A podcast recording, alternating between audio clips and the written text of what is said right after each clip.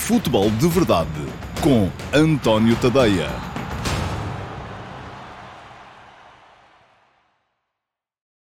Ora então, olá a todos, muito boa tarde. Sejam muito bem-vindos à edição número 118 do Futebol de Verdade para a temporada de 2023-2024. Hoje é segunda-feira, dia 29 de janeiro de 2024 e já daqui a bocadinho vai uh, continuar a 19 jornada da Liga. Vamos ter esse Estrela da Amadora, Sport Lisboa e Benfica, já às 18h45 e depois às 20h45 esse Sporting Clube Portugal Casa Pia, uh, o que uh, quer dizer que vamos ter que fazer aqui hoje uma edição do Futebol de Verdade um bocadinho mais curta do que é habitual. Porquê? Para estarmos todos despachados a tempo de começar a ver o futebol às 18h45 com o Estrela Benfica. Hoje vamos ter aqui, um, além da reposição do Futebol de Verdade Flash relativo à final da Taça da Liga. Eh, esse Sporting Clube Braga Estoril, que o Sporting Clube Braga ganhou no desempate por penaltis, depois do empate a uma bola no final dos 90 minutos, eh, e do Farense 1, uh, Flóculo Porto 3,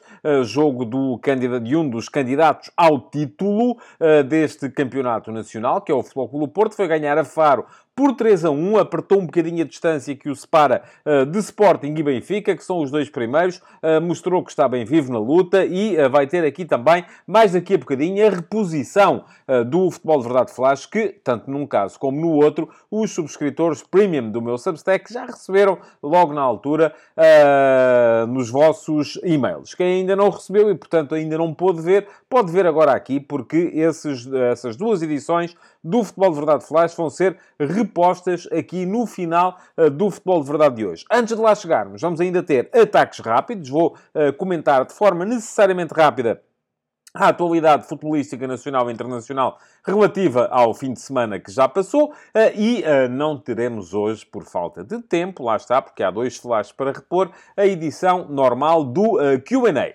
Isto é, as perguntas que vocês deixam e às quais eu respondo hoje. podem na mesma deixar perguntas, recomendo aliás que o façam na caixa de comentários para que eu, da próxima vez que fizer QA, possa ter perguntas para escolher. Deixem-me só dizer-vos que podem aproveitar também para deixar o vosso like no programa de hoje e que, além disso, podem inscrever-se uh, no meu canal de YouTube. Não pagam nada por isso. O link para o fazerem fica aqui. É só clicarem em cima do botão que diz inscreve-te aqui e depois aproveitarem para clicar também em cima do sino. Uh, porquê? Porque dessa forma vão ativar as notificações e o YouTube avisar-vos-á sempre que houver novos conteúdos por aqui no canal. Portanto, já sabem, hoje ataques rápidos, já a seguir, e depois reposição das edições deste fim de semana do Futebol de Verdade Flash. Primeiro, o uh, Sporting Clube Braga 1, Estoril 1, vitória por 5 a 4 do Braga nos penaltis, e depois o Farense 1, Flóculo Porto 3, jogo do campeonato. Vamos então aos ataques rápidos. Futebol de Verdade com António Tadeia.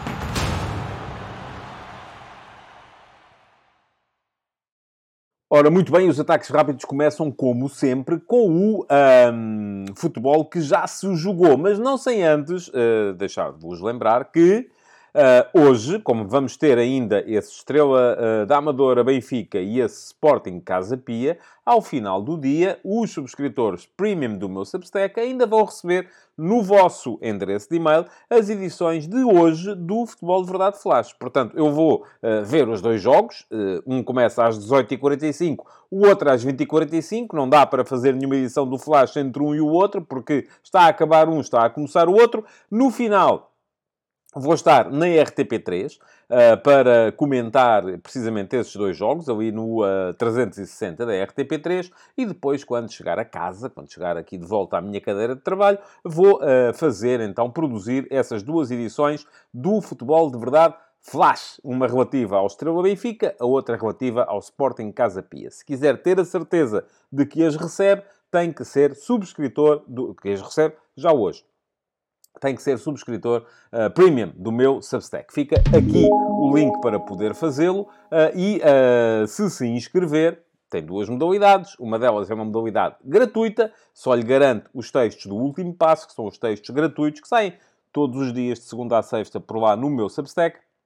A outra, sim, é a modalidade premium E a modalidade Premium, aquilo que vos garante é tudo e mais alguma coisa. Custa-vos 5 euros por mês e garantem, por exemplo, que recebem no vosso e-mail, então, as edições do uh, Futebol de Verdade Flash, como vão ser estas duas que eu vou produzir mais logo ao final da noite, com comentário detalhado uh, em 15, 16, 17, 18 minutos às vezes, aos jogos dos candidatos ao título, ao, aos títulos, porque na Taça de Portugal vou fazer de todos, Uh, e na Taça da Liga fiz todos também, a partir do momento em que chegámos à Final Four. Portanto, uh, se fizerem a subscrição, receberão, custa-vos 5 euros por mês uh, e têm acesso a todos os textos, incluindo, por exemplo, deixem-me só dizer-vos isto, porque finalmente já saiu, saiu no sábado, os textos da série Donos da Bola no último sábado, saiu a atualização italiana dos donos da bola, um texto uh, extenso com a descrição do tecido societário de quem são os donos do capital das 20 equipas que estão a jogar esta época a Série A italiana. Na semana passada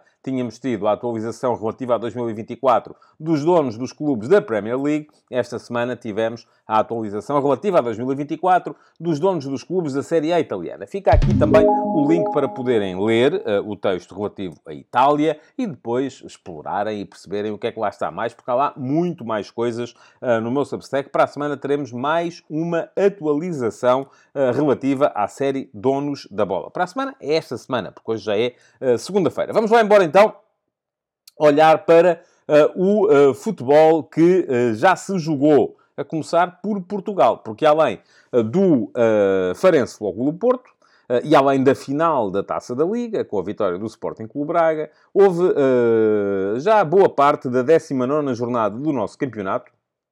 O Portimonense ganhou por 4 a 1 ao Boa Vista, a mostrar que são duas equipas que são capazes do melhor e do pior, desta vez foi o melhor para o Portimonense, foi o pior para o Boa Vista. O Moreirense voltou à segurança defensiva e uh, ganhou por 1 a 0 um Famalicão que tarda em ser capaz de mostrar o potencial ofensivo que tem no seu plantel. O Aroca é que está em grande, 5 a 0 ao Vizela. E o Vizela, atenção, três jogos 14 golos sofridos. Algum problema ali, o Ruben de la Barrera, que é o novo treinador do Vizela, vai ter de uh, conseguir solucionar, porque senão vai direitinho para a segunda Liga.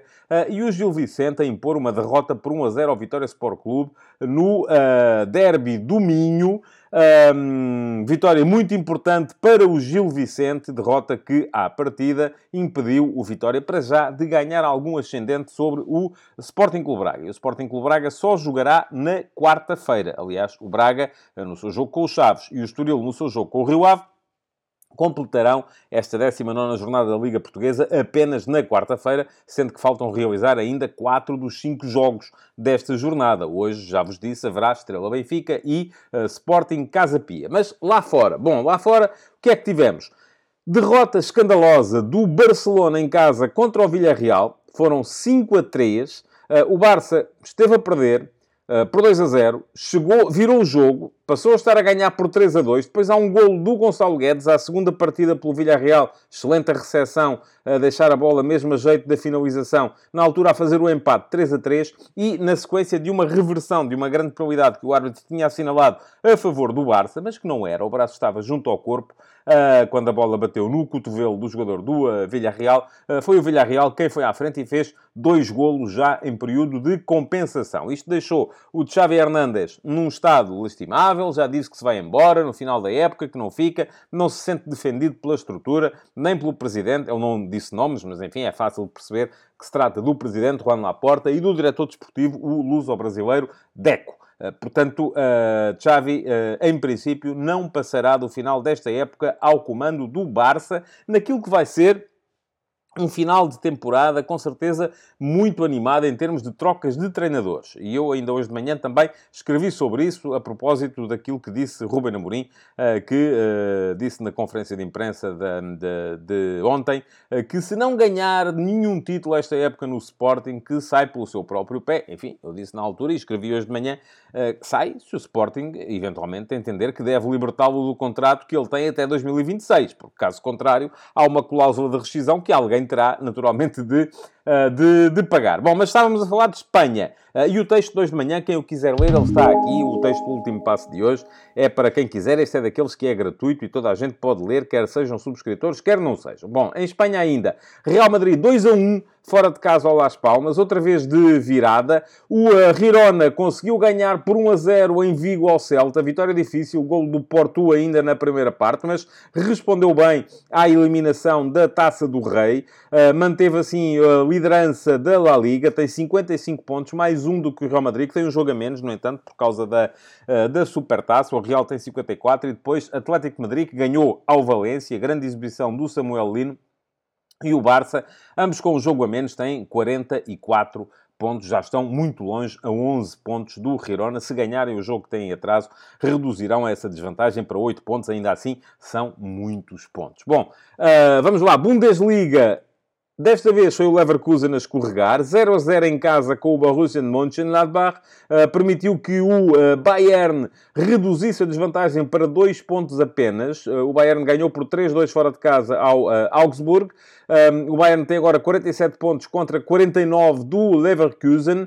O Leverkusen empatou a zero com o Gladbach, mas podia e devia ter ganho. Acabou o jogo com um índice de golos esperados de 2,9. Isto quer dizer que devia ter marcado basicamente 3 golos. De deveria ter ganho este jogo por 3 a 0, não ganhou, empatou 0 a 0, foi um espetáculo de desperdício por parte do Leverkusen, que assim sendo viu o Bayern aproximar-se, mas vamos ter com certeza luta pelo topo da Bundesliga, até porque cada vez mais o Xabi uh, Alonso, o treinador do Leverkusen, vai começar a ser associado a este clube, àquele e àquele outro. Já se fala muito da possibilidade dele ir para Anfield Road, uh, e ele jogou no Liverpool, substituir o Jurgen Klopp, que vai sair uh, do Liverpool no final da temporada, e já o anunciou, uh, e fala-se também da possibilidade, enfim, uh, de ele vir a assinar pelo Bayern, porque o Bayern já sabe como é que é. treinador que, dá, que se destaca na Alemanha, eles vão e abarbatam. Portanto, é bem possível. E ele também jogou no Bayern. Portanto, acabará por ser um fit perfeito tanto num caso como no outro. Ora, vamos lá. Itália, um, o Inter voltou a ganhar. Uh, jogo difícil, fora de casa, contra a Fiorentina, 1 a 0. Gol de Lautaro Martinez, que uh, desde que ele voltou de lesão, o Inter ganhou os 5 jogos uh, e, e, que ele fez e ele marcou 5 golos, portanto está em grande. Desta vez uma finalização que não é muito típica de Lautaro Martinez, um cabeceamento ao primeiro poste, costas para a baliza, a fazer o gol da vitória do Inter, 1 a 0 em Florença, à Fiorentina. Uh, e o, a Juventus empatou, empatou em casa com o Empoli, resultado surpresa desta jornada, porque a Juventus estava com 10, quase desde o início, ao quarto de hora, o Milik foi expulso depois de uma ação de VAR, por ter entrado uh, de pitons à frente sobre um adversário. A Juve ainda marcou uh, primeiro, o Vlaovic fez 1 a 0, um, num gol de canto também. Uh, foi o quinto golo de Dusan Vlaovic em três jogos, nos últimos três jogos, só que depois, uh, com 10, a Juve não foi capaz de aguentar e uh, empatou o jogo 1 a 1. Ora, neste momento, Inter 54 pontos com um jogo a menos, Juventus 53. O Milan, que empatou a duas bolas com o Bolonha do Tiago Mota, tem, uh, já vai a 8 pontos de distância, sendo que tem um jogo a mais do que o Inter. Portanto, estes 8 rapidamente podem transformar-se em 11 pontos. Vamos seguir para a França, onde o Paris Saint-Germain, com Vitinho e Danilo no 11 e Gonçalo Ramos jogou basicamente o período de compensação em vez de Vitinha. Esteve a ganhar por 2 a 0 ao uh, Brest, mas acabou a empatar 2 a 2. Uh, portanto, acabou por ceder dois pontos dos que tinha do avanço já largo, que tinha sobre o Nice de Farioli. O Nice ganhou por 1 a 0 ao Metz uh, e neste momento está a 6 pontos do PSG, mesmo assim uma distância tranquila para o Paris Saint-Germain. Na Inglaterra, não houve campeonato, houve taça, uh, com uh, esse 0 a 0 entre o Chelsea e o Aston Villa. Vai dar replay. Enfim, não são duas equipas que estejam muito assoberbadas uh, pelo, porque não estão na Liga dos Campeões e, portanto, isso acaba por não ser sequer assim muito problemático. o Newcastle ganhou fora de casa ao Fulham, 2 a 0. Alguma retoma também da equipa do uh, Nordeste inglês e o jogo da, da, semana foi esse, Tottenham 0, Manchester City 1, golo de uh, Ake, de canto, quase no final também, depois de muito desperdício por parte do City. O Kevin De Bruyne, por exemplo, falhou um golo de forma até um bocadinho escandalosa. Vamos lá, Taça da África das Nações para celebrar o apuramento de Angola, 3 a 0 à Namíbia, bis de Gelson Dalla, que fez também uma assistência para um golaço de Mabululu. Vejam a finalização de Mabululu para o terceiro golo de Angola à Namíbia. Angola já está nos quartos de final, onde vai defrontar a Nigéria de José Peseiro. A Nigéria serviu-se de um bis de Lukman, o uh, atacante da uh, Atalanta, uh, para ganhar por 2 a 0 aos Camarões. Portanto, vamos ter nas, nos quartos de final Angola Nigéria e a certeza de termos pelo menos um treinador português, ou de termos um, já não, não pode haver mais nenhum, um treinador português nas meias finais da CAN. Das duas, uma, ou passa a Angola de Pedro Gonçalves, ou passa a Nigéria de José Peseiro. Quem já não vai estar é o Egito, de Rui Vitória. Foi eliminado pela República Democrática do Congo, empatou uma bola a jogar com 10 na ponta final do prolongamento. Uh, o Congo ganhou nos penaltis. Mbemba, o ex-defesa central do Flóculo Porto, marcou um dos penaltis. Mbanza, o atacante do uh, Sporting Clube Braga, que entrou para a ponta final do jogo. Jogou ainda assim boa parte da segunda parte e todo o prolongamento. Uh, não foi chamado a converter nenhuma das grandes penalidades. A verdade é que o jogo acabou empatado 1 a 1 e depois uh, o Congo, a República Democrática do Congo, acabou por se superiorizar, apurando-se dessa forma para as, os quartos de final, uh, onde também já está a, a Guiné-Conakry, que ganhou por 1 a 0 à Guiné Equatorial, que vinha sendo uma das surpresas da competição. Nsue, uh, um dos jogadores também surpresa, falhou uma grande penalidade para a Guiné Equatorial e depois Baio, já ao oitavo minuto de compensação, fez o golo que apurou a Guiné. Na Taça da Ásia, já há também uh, equipas nos quartos de final. A Austrália ganhou por 4 a 0 à Indonésia. Foi eliminada a equipa dos Emirados Árabes Unidos de Paulo Bento. Empatou uma bola com o Tajiquistão uh, e perdeu nos penaltis. Isto foi, de certa forma, surpreendente. Uh, como foi surpreendente a vitória da Jordânia sobre o Iraque, 3 a 2. Já foi hoje. Um, à hora que estão a ver-me, já saberão com certeza o resultado do Qatar-Palestina, mas eu uh, estou a gravar antes do jogo e, portanto, não, não vos posso dizer, digo-lo amanhã. Uh, agora, aquilo que me surpreendeu hoje foi o Iraque, que vinha, fez uma excelente primeira fase, tinha ganho inclusive ao Japão, acabou por ser eliminado pela Jordânia, perdeu o jogo por 3 bolas a 2. Ora, futebol para hoje.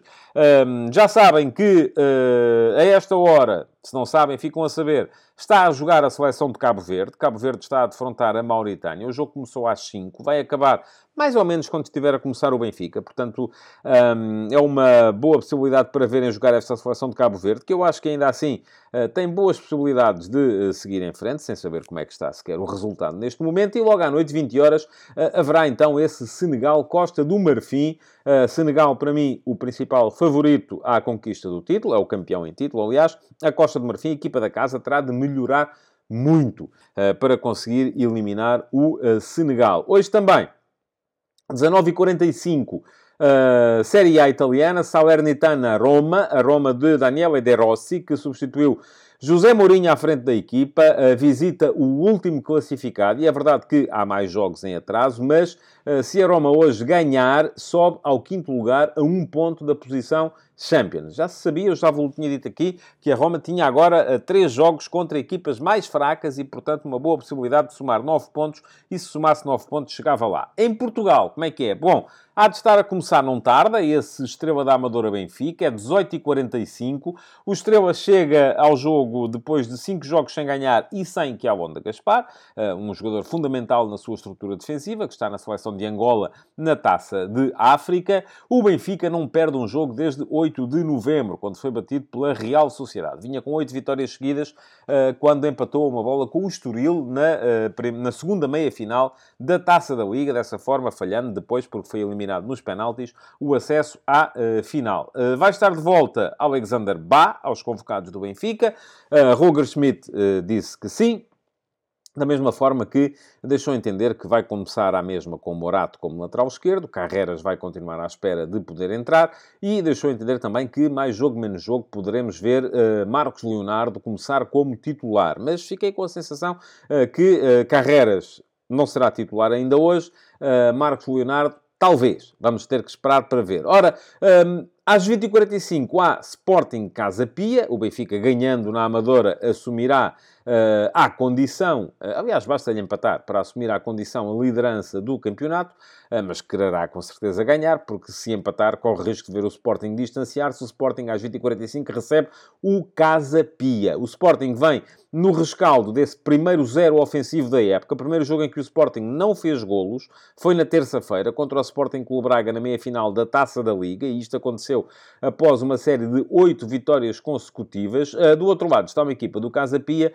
cujos últimos jogos têm sido sinónimo de golos nas duas balizas. Atenção, eh, nestes últimos jogos, o, uh, e estamos aqui a falar de seis jogos, o Casa Pia ganhou uma vez por 4 a 1, ganhou uma vez por 3 a 1, ambas fora de casa. As duas vitórias que somou neste período foram ambas fora de casa, mas eh, em casa perdeu três vezes por 3 a 1. Eh, portanto, geralmente há sempre golos dos dois lados. Tem sido uma equipa do Casa Pia que desde que entrou o Pedro Moreira, em vez do Filipe Martins, desde que trocou o 3-4-3 pelo 4-4-2, eh, tem permitido que os jogos tenham mais golos, tanto aqueles que o Casa Pia marca, como aqueles que o Casa Pia sofre. Ora, o jogo foi marcado inevitavelmente, por essa declaração de Ruben Amorim, já me referi aqui a ela há bocadinho, em que ele voltou a dizer, e enfim, é mais do mesmo. Eh, eu já escrevi hoje de manhã que não sei se a culpa é de Ruben Amorim, que diz sempre o mesmo, se é de quem lhe faz sempre a mesma pergunta, que se não ganhar nenhum título eh, no final da época, sai pelo seu próprio pé. Só que eu olho para isto e penso assim, mas sai como, não é? O Ruben Amorim uh, tem contrato até 2026, é verdade que o Jurgen Klopp no Liverpool também tinha, mas o Klopp chegou a acordo com o Liverpool e aparentemente não vai treinar mais ninguém, eh, porque se diz cansado e sem energia para o futebol de mais alto nível. Acontece que não é isso que diz o Ruben Amorim, o que ele diz é eh, dois anos sem ganhar troféus no Sporting é demasiado e, portanto, se não ganharmos nada, eu vou à minha vida e saio pelo meu próprio pé. Mas para isso é preciso que o Sporting, na verdade, concorde, não é? Porque o Ruben Amorim tem mais dois anos de contrato, tem uma cláusula de rescisão que são 30 milhões para um clube português ou 20 milhões para um clube no estrangeiro e, portanto, fica complicado uh, imaginar que o Sporting, que pagou e pagou bem para ir buscar, teve que pagar a cláusula de rescisão para ir buscar o Ruben Amorim ao Sporting Clube Braga em 2020, agora de repente diga assim, tá bem, ó Ruben, vai lá então e depois ficas livre para ir para onde tu quiseres, uh, abdicando o Sporting do seu, uh, daquilo que será o acionamento da cláusula de rescisão, se for caso disso. Portanto, acho que isto não é sequer assunto na minha maneira de ver as coisas, porque eu, se fosse ao Frederico Varandas, uh, uh, mesmo que o Sporting acabe por não ganhar nenhum troféu este ano, uh, era olhar para o trabalho que está a ser feito e perceber que o Sporting está hoje muito mais forte do que estava há quatro anos, quando o Ruben Amorim lá chegou, e portanto, enfim, ele até pode achar que não esteve à altura, mas não é ele que tem que fazer essa avaliação. Bom, mercado. Estamos quase a chegar ao fim. Hoje é 29. Uh, o mercado em Portugal fecha no dia 2. Uh, mas é, esta é aquela altura mais complicada, porque os nossos clubes, se perdem jogadores, ficam inapelavelmente sem uh, qualquer possibilidade de os substituir, porque já não vai ser fácil nestes dias finais de mercado. Não há, para já, assim, grandes movimentações. Falava-se na, na, na, possibilidade de Petar Musa trocar o Benfica uh, pela MLS, ir jogar para o Dallas. Uh, eram 10 milhões de euros, mais 3 milhões por objetivo. Era um negócio do, da China para o Benfica. Enfim, é um jogador que no Benfica nem tem sido titular uh, e que seria vendido por mais do que aquilo que o Benfica o comprou, sem ele nunca ter sido. Portanto, era um negócio, do meu ponto de vista, eu sei que há muita gente que diz o contrário, porque acha que os jogadores dos seus clubes valem sempre uh, uma batelada. Mas a verdade é que Musa não é titular do Benfica e, portanto, vender um jogador que não é titular por 10 milhões mais 3, uh, eh, e não é só não é titular, neste momento, apesar de ter sido surpreendentemente titular no jogo contra o Estoril, não, não é a primeira nem segunda opção, porque essas parece que são uh, para um lugar em que só joga um de cada vez, parece-me que são, uh, por esta ordem ou outra qualquer, o Artur Cabral e o Marcos Leonardo, um, portanto, seria excelente. Agora parece que o Musa é que não está muito pelos ajustes, não quer ir para a MLS, quer ficar na Europa, porque pensa na seleção da Croácia. Portanto, vamos ver como é que a coisa uh, se resolve. De resto, um, Rodrigo Martins vai do Estoril para o Portimonense. Cobaco Redi já não treinou hoje no Estoril e, portanto, deve estar a assinar pelo Sporting. Quando eu entrar no Sporting, Dário Hugo será libertado para ir jogar para o Chaves. não foi ainda, porque provavelmente ainda estará hoje na lista de convocados de Ruben Amorim para esse jogo com o Casa Pia. Chernedur já é oficial emprestado pelo Paris Saint-Germain ao Sporting Clube Braga. Ronaldo Pereira também já não joga pelo Estrela da Amadora, foi transferido pelo Estrela para o Swansea, do segundo escalão do futebol inglês. Afonso Moreira, o jovem avançado do Sporting extremo, uh, vai jogar emprestado ao Gil Vicente na ponta final desta temporada. Mas os últimos dias vão apertar, com certeza, bastante no que ao mercado diz uh, respeito. Portanto, meus amigos, uh, deixem-me só dizer-vos, já vos deixei o link lá atrás, acho eu, uh, que no último passo de hoje escrevi sobre o Flóculo Porto e sobre a forma como o ataque do Porto, finalmente, isto para usar a piada do gato fedorento, parece que tem personalidade jurídica, uh, mas porque está a funcionar às mil maravilhas. Eh, quem quiser ler o texto já sabe, o link ficou lá atrás. Eh, o texto fala também sobre essa dança de treinadores, sobre as declarações de Ruben Amorim e sobre a final da Taça da Liga e como ela se transformou num jogo de equilíbrios. Quem não uh, lhe apetecer ler, uh, pois muito bem, pode sempre ficar à espera, porque já a seguir vêm aí as duas edições do Futebol de Verdade Flash, a primeira relativa a esse Sporting Clube Braga Estoril e a segunda relativa a esse Farense Futebol do Porto. Fiquem com o Flash e já sabem, quando acabar, há de estar a começar o Estrela da Amadora Benfica. Bons jogos! Futebol de Verdade com António Tadeia.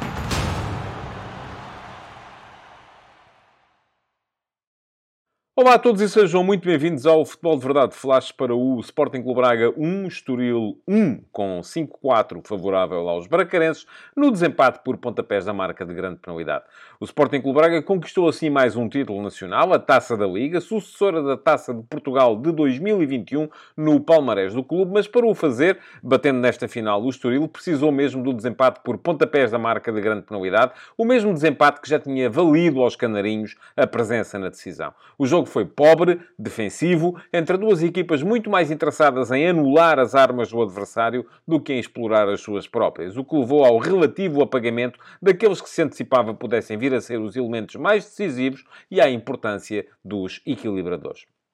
A decisão teve dois golos e ambos relativamente cedo, mas um veio de penalti e o outro na segunda e possivelmente última ocasião de perigo de que beneficiaram os bracarenses. Feitas as contas, a partida até acabou com 18 remates, mas só 5 foram enquadrados e o total do índice de golos esperados foi de 1,3, o que, se lhe retirarmos os 0,8 do penalti, nos dá meio golo esperado em 90 minutos de ação de duas equipas. Muito pouco para uma noite tão importante e que se tornava ainda mais porque em campo estavam duas equipas fora do tradicional arco da governação futebolística. Tal como veremos mais à frente, quando vos fizer a fotografia tática da partida, tanto o Estoril como o Sporting Clube Braga repetiram abordagens que lhes tinham corrido bem nas meias finais contra os mais poderosos Sporting e Benfica. Os minhotos voltaram a mandar Vítor Carvalho seguir o principal desbloqueador eh, do jogo ofensivo adversário, agora Guitane, o que muitas vezes os levou a juntar uma linha de 5 atrás e arriscar um pouco na composição do meio-campo. E os canarinhos trocaram a explosão de Heriberto pelo futebol mais cerebral de João Marques, mas voltaram a subir com pouca gente, o que se agravou porque lhes faltavam também meios de esticar o jogo até a área adversária, prejudicados pela ausência forçada de Rodrigo Gomes, que estava emprestado pelo Sporting Clube Braga. E, no entanto, ao primeiro remate, houve golo. A jogada foi inventada por um passe sem olhar de João Marques, que isolou Cassiano atrás da última linha bracarense, mas o avançado seguia para a linha de fundo quando José Fonte lhe atravessou uma perna à frente. Queda e penalti, que o próprio Cassiano aproveitou para colocar o Estoril em vantagem. E isso terá servido para tornar o jogo da equipa de Vasco Seabra mais cauteloso daí para a frente. Estávamos com 6 minutos de jogo e nos 84 que sobraram, o Estoril rematou mais 6 vezes, mas para um XG total de 0,12. As 6 somadas não deram uma ocasião de perigo. Cabia ao Sporting Clube Braga ir atrás do resultado e, num primeiro momento, foi isso que fez a equipa de Artur Jorge. Abel Ruiz perdeu uma boa situação logo aos 12 minutos, quando dominou com mestria um passe longo para as costas da defesa estorilista, driblou Vital para dentro e chutou para boa defesa de Dani Figueira. Até que aos 20 minutos apareceu o empate. Foi um golaço de Ricardo Horta, o momento alto da noite. Zalazar bateu um canto da esquerda, a meia altura, para a zona da meia-lua, de onde Horta lhe deu em vola e de pé direito, fazendo a bola entrar junto ao poste. O empate, no entanto, tornou as equipas mais medrosas. Como veremos à frente, Arturo Jorge ainda arriscou um bocadinho, fazendo entrar Almusrati, mas o Líbio está longe do seu melhor e não teve reflexo na produção ofensiva da equipa, que nos 70 minutos que lhe sobravam, só por uma vez foi minimamente perigosa. Foi ao minuto 84, quando Abel Ruiz ganhou uma bola junto à linha de fundo e a atrasou para um remate de Pizzi que Figueira defendeu. O jogo transformara-se num exercício a ver quem cometia menos erros. E nada melhor para tal do que os penaltis. Ora, dos 11 metros, dos primeiros 9 rematadores, ninguém falhou. Com 5 a 4 para o Sporting Clube Braga, Vasco Seabra mandou para o local o mesmo homem que designara para bater o último penalti contra o Benfica. Então, com 4 a 3 para os encarnados. Só que, se na, na meia-final Tiago Araújo marcara, levando o desempate para mais marcadores, desta vez atirou ao lado da baliza de Mateus. A taça sorria assim ao Sporting Clube Braga, que assinala uma temporada de enorme investimento com um título, mas a verdade é que o futebol mostrado pelos dois finalistas não foi motivo para assim tão grandes satisfações.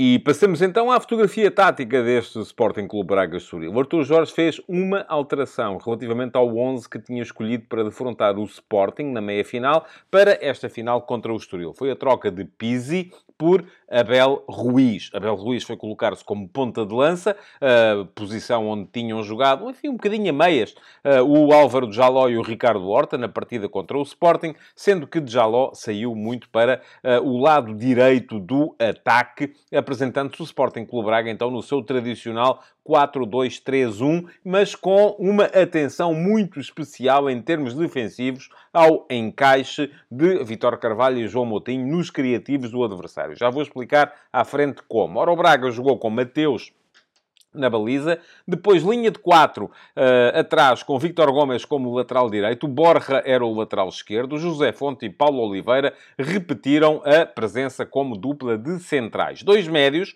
João Moutinho e Vítor Carvalho. Três homens no apoio ao ponta de lança, que eram Álvaro de Jaló, uh, Zalazar e Ricardo Horta, sendo o ponta de lança Abel Ruiz. Ofensivamente, já se sabe, a equipa do Braga repetia muito os uh, processos. Saía geralmente com os dois centrais, Fonte e Paulo Oliveira, baixava João Moutinho e Vítor Carvalho para formar ali um quadrado com estes dois homens, eh, tendo Borja e eh, Víctor Gomes abertos nas alas. Portanto, saía uma espécie de um 2 mais 4. Depois, eh, os três apoiantes do ponta de lança surgiam no espaço interior.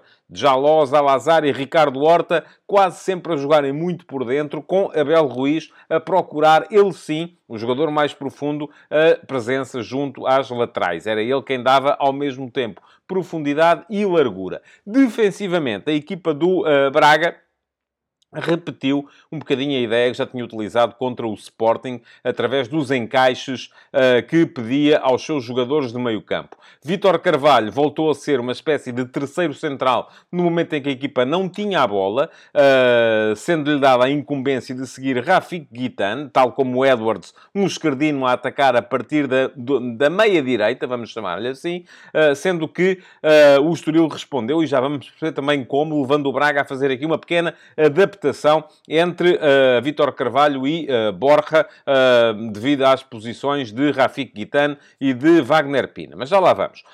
depois, João Moutinho era também muitas vezes encarregue de vigiar o João Marcos, que era o outro criativo do ataque do Estoril, ficando os dois centrais muitas vezes para o ponta de lança Cassiano e encaixando os laterais Victor Gomes em Tiago Araújo e Borja em Wagner Pina. Ora, Ora, mas para percebermos isto melhor, temos que olhar para o uh, eh, 11 do Estoril. Porquê? Porque Vasco Seabra trocou três homens relativamente ao 11 que defrontou um Benfica, o Benfica. Um deles era obrigatório. Rodrigo Gomes, o ala direito, uh, enfim, que começou como ala esquerdo uh, no jogo contra o Benfica, mas depois terminou como ala direito.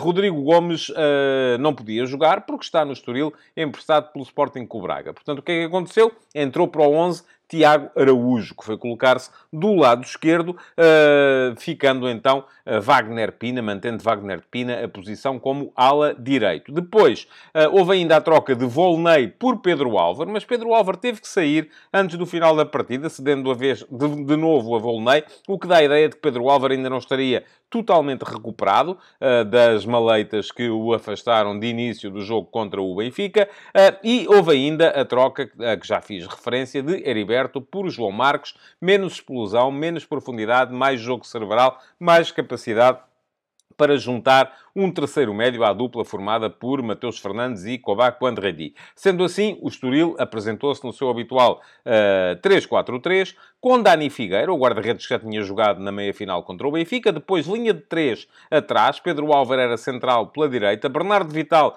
central do meio e Eliakim Mangalá o central da esquerda. Mais à frente, Wagner Pina partia como ala direito, Tiago Araújo como ala esquerdo e a dupla de médios era formada por Mateus Fernandes e Kovac Andredi.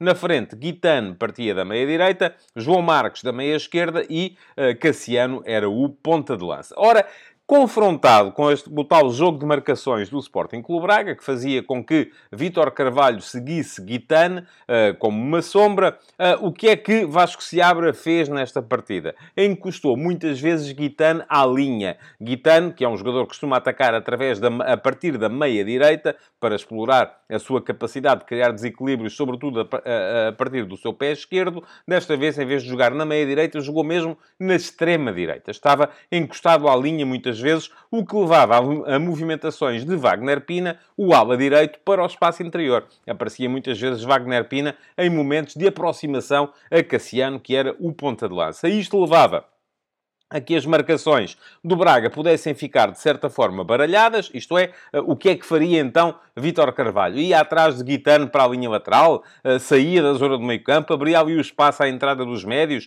o que é que fazia Borja? Vinha para dentro, atrás de uh, Wagner Pina, ora o que fez o Braga, do meu ponto de vista, bem, foi não baralhar as coisas e uh, tornando esta, hum, este sistema defensivo de referência, sobretudo individual, num sistema mais zonal. Isto é, se Guitan caía na linha, era Borja quem ficava com ele. Se Wagner Pina vinha para dentro, era uh, Vítor Carvalho quem ficava com ele, sendo que o Braga mantinha quase sempre a tal estrutura no momento defensivo, com uma linha de 5. Ora, quem é que mexeu primeiro? Mexeu o Braga. Ao minuto 56, saindo Álvaro Jaló para a entrada de Roger Fernandes. Foi uma troca de extremo por extremo, não implicou alterações táticas. Uh, ao minuto 59, mexeu o Estoril uh, com a troca de Quandredi por Oldsgrove, um jogador diferente, mais passador Oldsgrove, mais carregador uh, com Andradi e trocou ainda Cassiano por Alejandro Marquês, ponta de lança por ponta de lança, também sem alterações do ponto de vista tático. Ao minuto 63, por lesão de Pedro Álvaro,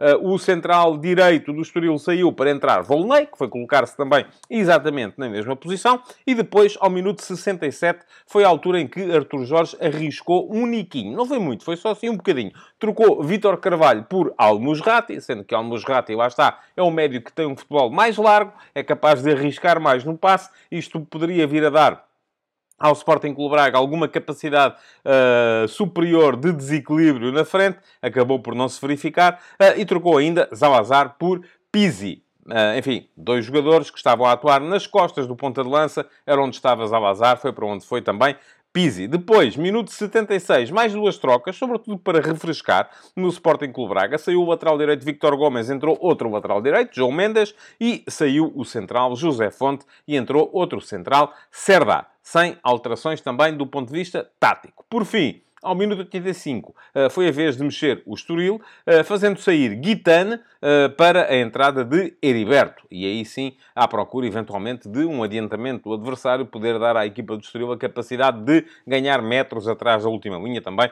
Não veio a consegui-lo. Portanto, o jogo acabou neste impasse, completamente bloqueado de parte a parte e sem ocasiões de golo, também porque não houve grande vontade de arriscar, nem de um nem do outro lado.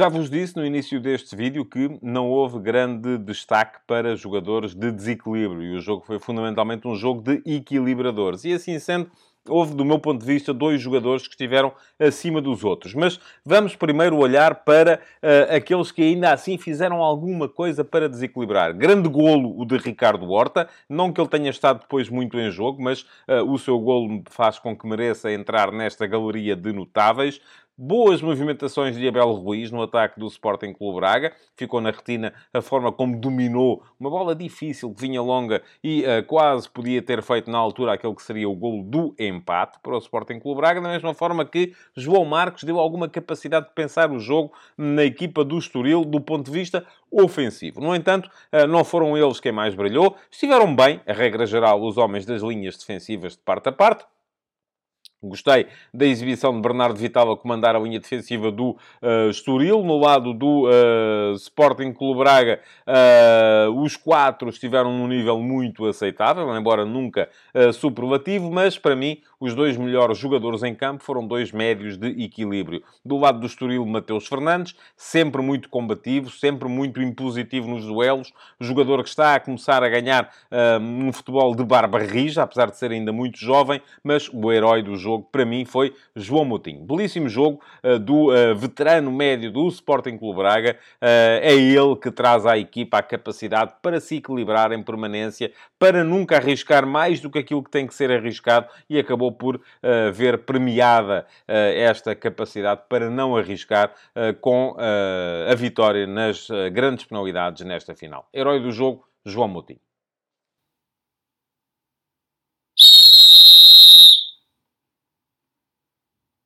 Fábio Veríssimo fez uma arbitragem sem erros graves. Aquele que ele poderia ter cometido foi uh, emendado pelo VAR. Foi, seria a não marcação da grande penalidade de José Fonte sobre Cassiano, logo ao minuto 3. Houve, de facto, falta do defesa bracarense sobre o avançado estorilista dentro da área. Portanto, era penalti, uh, e é verdade que Fábio Veríssimo tinha assinalado falta contra o Estoril, mas acabou por uh, ser chamado ao monitor e, uh, vendo as imagens, reverteu a decisão e assinalou bem a grande penalidade. Depois, houve mais dois lances com pedido de penalti, ao minuto 83, a favor do Estoril, por mão de Paulo Oliveira. Há, de facto, uma bola na mão do central bracarense, mas a bola ressalta na perna uh, do defesa do Braga, vai ao relevado, sobe e, estando o braço para baixo, e isto é também uh, tido em conta, acaba por bater-lhe na mão, portanto foi um lance puramente casual, com o braço estendido ao longo do corpo, sem uh, razão para ser marcada a falta, como não foi, e na sequência do lance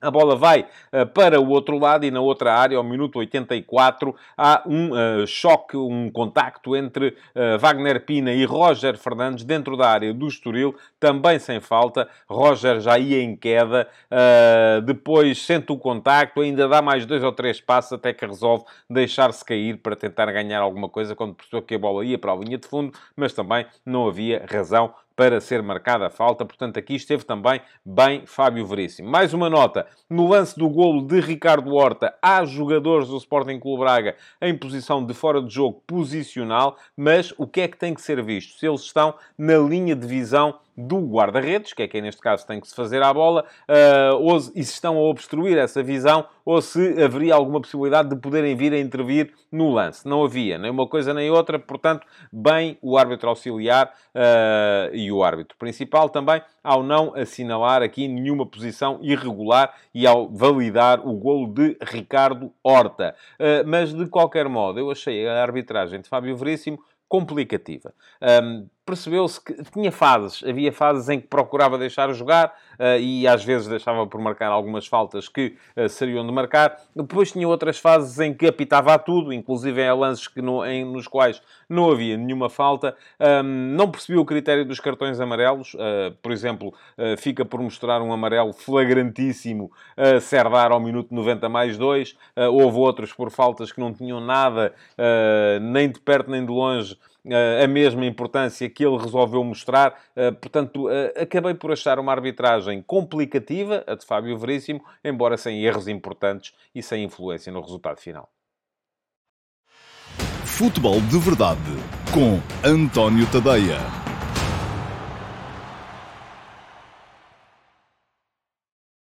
Olá a todos e sejam muito bem-vindos ao Futebol de Verdade Flash para o Farense 1, Flóculo Porto 3. O Flóculo Porto mostrou que está bem vivo na luta pelo título, ganhando no difícil estádio de São Luís, num jogo em que teve de enfrentar uma série de adversidades, a começar pelo facto invulgar que é ter dois penaltis assinalados contra, algo que não lhe acontecia na Liga há 20 anos.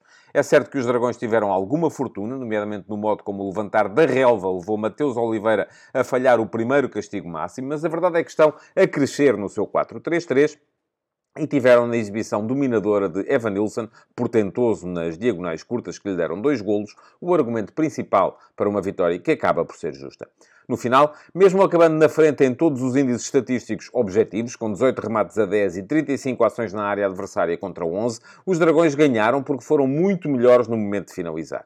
É que, ainda que inflacionado pelos dois penaltis, que juntos valeram um índice de gols esperados de 1,58, o Farense acabou com um XG ligeiramente superior, 1,9 contra 1,7. E foram as finalizações superiores também de Evan Nilsson, bem como uma grande defesa de Diogo Costa e uma bola no poste de Elvis Baldé a fazer a diferença. O José Mota deu, como veremos à frente, superioridade territorial aos visitantes, baixando os dois extremos em momento defensivo e encaixando os médios nos criativos do meio-campo azul e branco, até para poder sair melhor em ataque rápido, com espaço. Mas foi surpreendido numa situação rigorosamente inversa. Aos 35 minutos, após um livre a beneficiar o Farense, na zona do meio-campo, a pressão de Evanilson levou Galeno a recuperar a bola. Da corrida do extremo, saiu a solicitação da diagonal do ponta de lança para a esquerda, concluída com um remate cruzado de pé esquerdo que passou sobre o pé de Ricardo Velho para o 0-1. Antes, Valdez já impedir a Galeno de finalizar uma situação promissora, mas os dois lances mais perigosos tinham nascido do outro lado. Aos 18 minutos, depois de tirar o Wendel da frente, Balde meteu a bola no poste da baliza de Diogo Costa. E aos 34, Mateus Oliveira mandou para a bancada um penalti assinalado a Fábio Cardoso. O pé direito do médio brasileiro fez pressão na relva ao lado da bola, levando-a a subir e a que o seu pé esquerdo a apanhasse depois demasiado por baixo. O resultado foi o desperdício do lance. Antes do intervalo, Varela ainda fez o 2 a 0 para um Floco do Porto que articulava bem jogo interior e exterior e que ainda por cima era eficaz. O gol do argentino saiu de um canto curto em que os algarvios não protegeram devidamente a entrada da área, abrindo ali espaço para um tiro seco que foi entrar rasteiro junto ao poste. É verdade que o Farense já recuperara ali de um 0-2 contra o Sporting, mas o Flóculo Porto parecia ter este jogo completamente controlado. Logo a abrir a segunda parte, após lance de Varela e Evanilson, Galeno perdeu de forma escandalosa o terceiro golo, chutando para fora quando tinha a baliza aberta.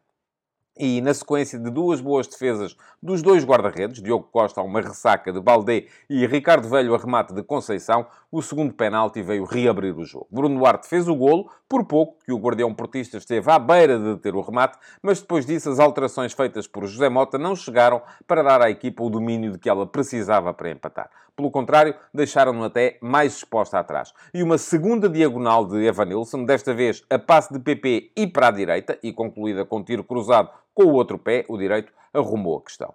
Com o 3 a 1 e 15 minutos para jogar, as duas equipas aceitaram o resultado, numa partida em que talvez o Farense justificasse a diferença mínima, mas na qual o Flóculo Porto mostrou que soube fazer das fraquezas forças e que atravessa um bom momento.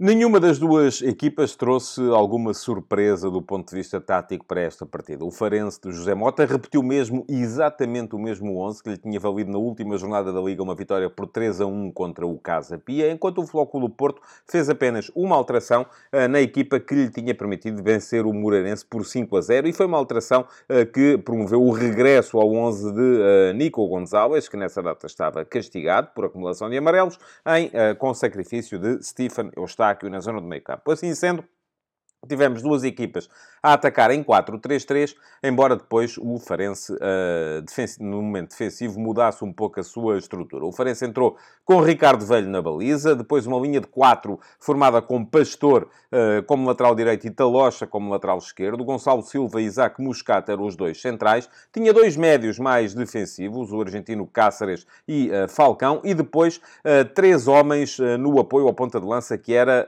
Bruno Duarte. Mateus Oliveira jogava com como terceiro médio, Eles Baldé como extremo direito e Marco Matias como extremo esquerdo. No momento defensivo, havia a preocupação uh, do Farense encaixar os seus dois médios, Cáceres e uh, Falcão, uh, precisamente nos dois criativos do meio-campo do Flóculo Porto. Falcão colocava-se mais sobre a meia direita do seu meio-campo, vigiando as ações de Nico Gonzalez, e Cáceres mais sobre a meia esquerda, vigiando as ações de PP. Além disso, Elves Baldé, extremo direito, baixava muitas vezes para fazer quinto elemento na linha defensiva, no acompanhamento a Wendel, quando este abria junto à linha, e uh, Marco Matias fazia a mesma coisa do lado esquerdo para acompanhar as movimentações de João Mário. Nunca chegou a ver-se um Farense com uma linha de seis atrás, porém, ah, porque ah, raramente ah, os jogadores do Farense perdiam também as suas referências jornais. Aliás, era muito frequente, sempre que PP, e PP faz isto muitas vezes,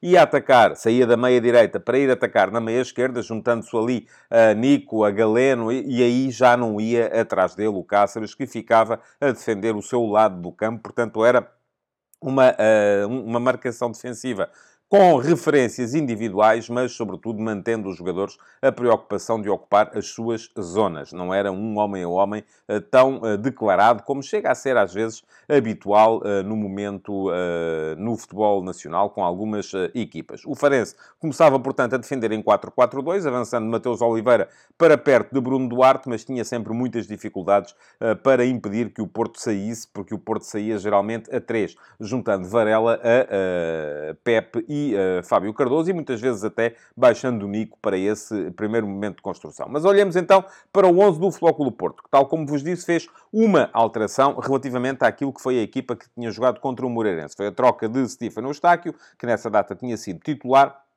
por Nico Gonzalez, que assim regressou ao 11, que é o 11 que está mais consolidado neste momento do Flóculo Porto, por Sérgio Conceição. Diogo Costa foi o guarda-redes, João Mário o lateral direito, o Endel o lateral esquerdo e depois dois centrais, Pepe e Fábio Cardoso. No meio-campo, Varela jogava atrás, de PP, meia-direita, e Nico Gonzalez, meia-esquerda. Francisco Conceição partiu como extremo-direito, Galeno como extremo-esquerdo e Evanilson como ponta de lança. Uh, sendo que havia uma diferença comportamental entre a direita e a esquerda uh, no Flóculo Porto no momento de atacar. João Mário abria sempre mais junto à linha, uh, permitindo que uh, Francisco Conceição explorasse mais o espaço interior. Do outro lado, acontecia, como é habitual também, ao contrário, Galeno mais junto à linha, permitindo ao lateral, o Wendel, muitas vezes vir para dentro e juntar-se aos médios em momento de construção.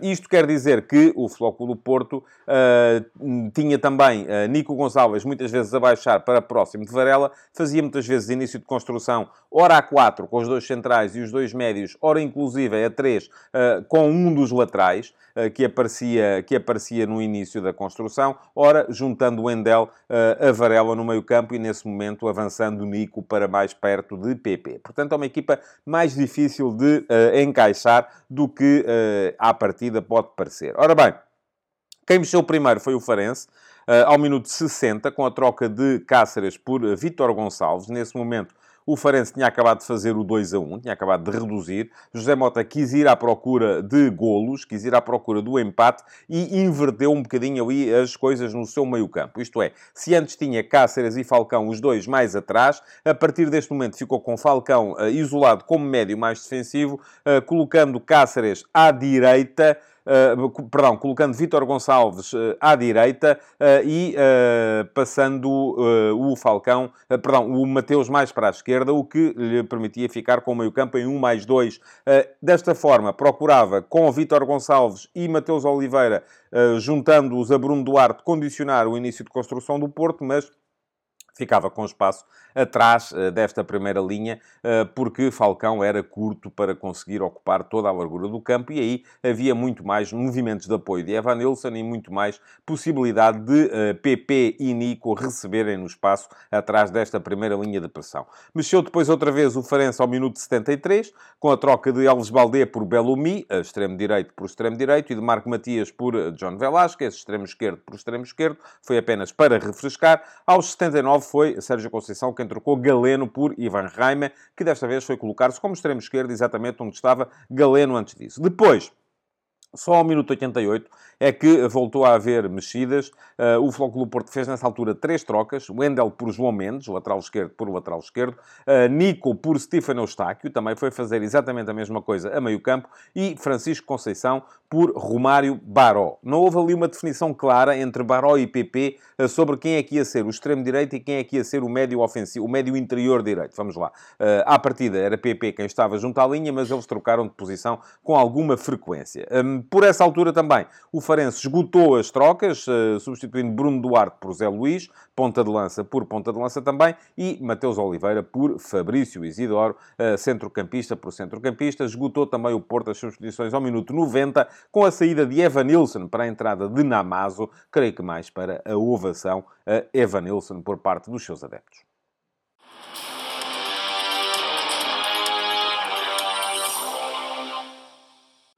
O melhor jogador do Farense na partida contra o Foco do Porto foi Alves Baldé, o extremo direito, que mostrou bem nesta partida a razão pela qual conseguiu sacar o lugar uh, no 11 titular a Bellumi, que vinha sendo uma das boas uh, referências desta equipa do Farense na primeira metade do campeonato. Baldé foi sempre importante, não só do ponto de vista defensivo, sempre a ajudar Pastor a segurar uh, aquela ala, como também no plano ofensivo, porque foi de, do, do, pé direito dele que saíram as principais ocasiões, nomeadamente a aquele remate ao poste. Esteve bem também uh, Marco Matias a conseguir esticar o jogo e a conseguir ajudar Talocha a defender o seu corredor. Uh, algumas dificuldades para os dois uh, médios e um jogo menos inspirado do que é habitual para Mateus Oliveira. Ricardo Velho ainda fez uma boa defesa, mas não foi tão transcendente como vinha sendo noutras partidas. Do outro lado, eh, importante para o Flóculo Porto a ação de eh, Diogo Costa, fez uma grande defesa a remate de Balde e quase detinha, detinha o penalti que acabou por entrar mesmo. Eh, estiveram bem os dois criativos do meio campo, PP e Nico, como estiveram bem a criar desequilíbrios os homens da frente. Galeno melhor a desequilibrar do que a finalizar, já se viu. Francisco Conceição consistente na forma como vinha para dentro para finalizar e para criar esses tais desequilíbrios, mas o homem do jogo foi, sem dúvida nenhuma, Evanilson. Muito forte em movimentações de apoio, a mostrar-se aos médios para conseguir ligar o jogo por dentro, muito forte também nas diagonais curtas, quer as fizesse para a direita ou para a esquerda, tinha sempre a possibilidade de finalizar, porque o faz bem com os dois pés. Foi ele, sem dúvida nenhuma, o herói deste jogo.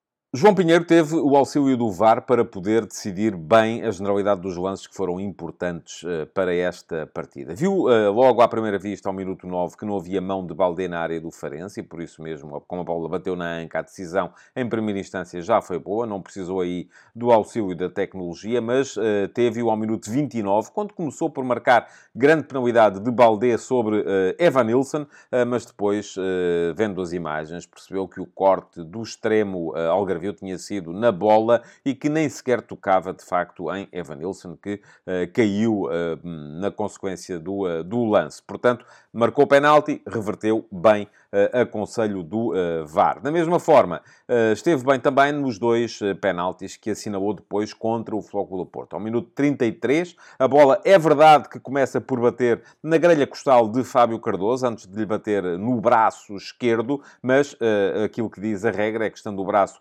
erguido e ganhando volumetria, acaba por ser aconselhável marcar a falta, e neste caso era dentro da área, portanto, grande penalidade, bem assinalada. Bem assinalada também a, a grande penalidade cometida por Alain Varela sobre Mateus Oliveira, ao minuto 58. Mateus Oliveira antecipou-se, ganhou a bola ao médio argentino e depois, eh, na tentativa de proteger a bola, eh, Varela acaba por abrir a perna direita, colocando-a à frente eh, do caminho de Mateus, que fazendo, portanto, cair. Bem, bem assinalada, portanto, também essa grande penalidade, da mesma forma que foi bem anulado, logo em primeira instância, e depois confirmado pelo VAR, aquele que seria o terceiro gol do Flóculo Porto, a PP, porque havia fora de jogo de Galeno na construção da jogada antes disso. Foram 51 centímetros, tal como veio depois a perceber-se pelas linhas do uh, VAR. Só achei que, um, mas eu até gosto, que não mostrou se calhar os cartões amarelos que devia ter mostrado. Falta um amarelo a Evanilson ao minuto 74 por uma pancada uh, com o braço na cara de Gonçalo Silva.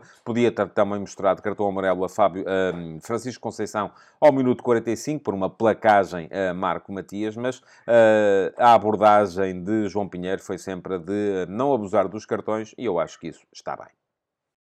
Futebol de verdade